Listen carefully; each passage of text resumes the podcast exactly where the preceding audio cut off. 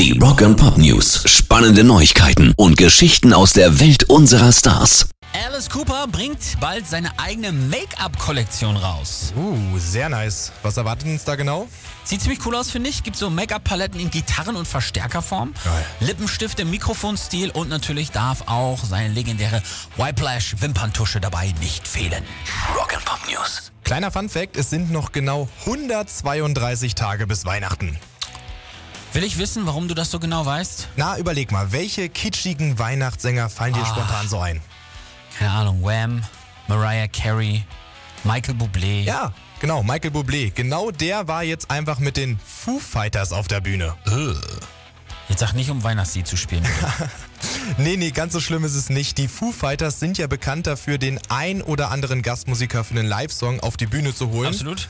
Und das war halt in diesem Fall Michael Bublé, der Ah. scherzeshalber mit einem I Love Michael Bublé-Schild direkt an der Menge stand. Der gemeinsame Gig, der gemeinsame Gig klingt dann so.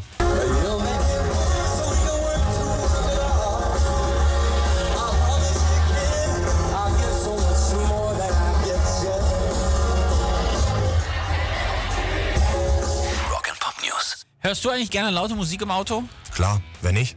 Anscheinend einige nicht. Zumindest wenn es um Metal geht, denn laut einer Studie sieht fast jeder Fünfte das Spielen von Metal im Auto als Beziehungskiller an. Okay, vielleicht schon mal nach, drüber nachgedacht, dass vielleicht nicht die Musik, sondern die andere Person das Problem sein könnte? Habe ich auch direkt gedacht. Übrigens, äh, noch schlechter und am allerschlechtesten hat bei der Umfrage Gospel abgeschnitten.